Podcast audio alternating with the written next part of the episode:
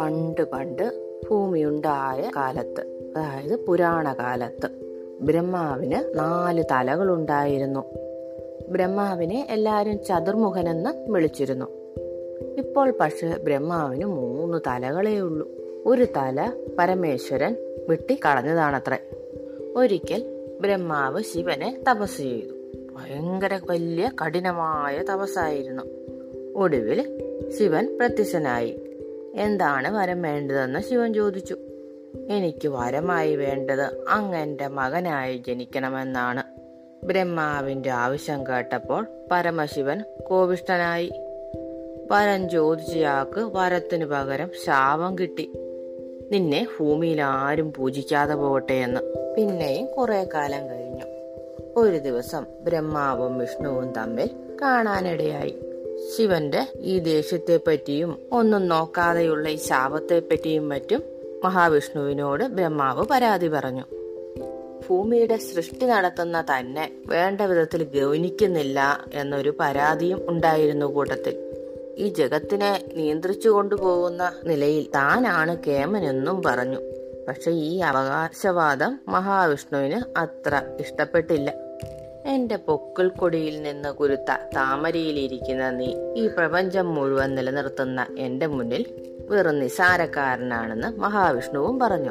അങ്ങനെ രണ്ടുപേരും തമ്മിൽ ഭയങ്കര വലിയ വാഗ്വാദം നടന്നു. ആ സമയത്ത് അവരുടെ മുന്നിൽ ഒരു തേജസ് പ്രത്യക്ഷമായി. കൂടെ ഒരു അശരീരിയും തർക്കമൊന്നും വേണ്ട. ഈ തേജസിന്റെ അറ്റം കണ്ടുപിടിക്കുന്നത് ആരാണോ അവനാണ് ലോകാധിപതി. ആ ശരീരി കേട്ടതോടെ രണ്ടുപേരും തേജസിന്റെ അറ്റം അന്വേഷിച്ച് യാത്ര തുടങ്ങി. ബ്രഹ്മാവ് ആകാശത്തിലും മഹാവിഷ്ണു ഭൂമിയിലേക്കും പോയി. യുഗങ്ങളോളം അവരുടെ അന്വേഷണം തുടർന്നുകൊണ്ടിരുന്നു. ബ്രഹ്മാവ് ആകാശത്തിലൂടെ യാത്ര തുടരവേ ഒരു കൈതപ്പൂവ് താഴത്തേക്ക് വരുന്നത് കണ്ടു. ബ്രഹ്മാവ് ആ പൂവിനെ ആഹ്ലാദത്തോടെ കയ്യിലെടുത്തു. നീ എവിടെ നിന്നാ വരുന്നത്? ബ്രഹ്മാവ് ചോദിച്ചു. ഞാൻ ഈ തേജസ്സിന്റെ അഗ്രത്തിൽ നിന്നാ വരുന്നത്. കൈതപ്പൂ മറുപടി പറഞ്ഞു. എത്ര കാലമായി നീ യാത്ര ചെയ്യുന്നു? ബ്രഹ്മാവിന് അറിയാൻ തിടുക്കമായി. ഞാൻ യാത്ര തുടങ്ങിയിട്ട് മൂന്ന് ബ്രഹ്മപ്രളയങ്ങൾ കഴിഞ്ഞു. കൈതപ്പൂവിന്റെ മറുപടി കേട്ട് ബ്രഹ്മാവ് ഞെട്ടിപ്പോയി. ഒരു ബ്രഹ്മപ്രളയം എന്നത് നൂറ് ബ്രഹ്മവർഷമാണ്. അതായത് ഒരു ബ്രഹ്മാവിന്റെ ജീവിതകാലം.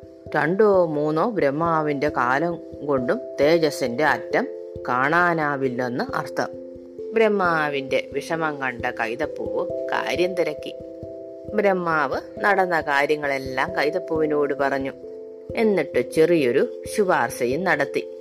മറ്റൊന്നുമല്ല ബ്രഹ്മാവ് തേജസ്സിന്റെ അഗ്രം കണ്ടുവെന്നും അവിടുന്ന് തന്നെയും കൂട്ടി ബ്രഹ്മാവ് വരികയാണെന്ന് കൈതപ്പൂവ് മഹാവിഷ്ണുവിനോടൊന്ന് പറയണം.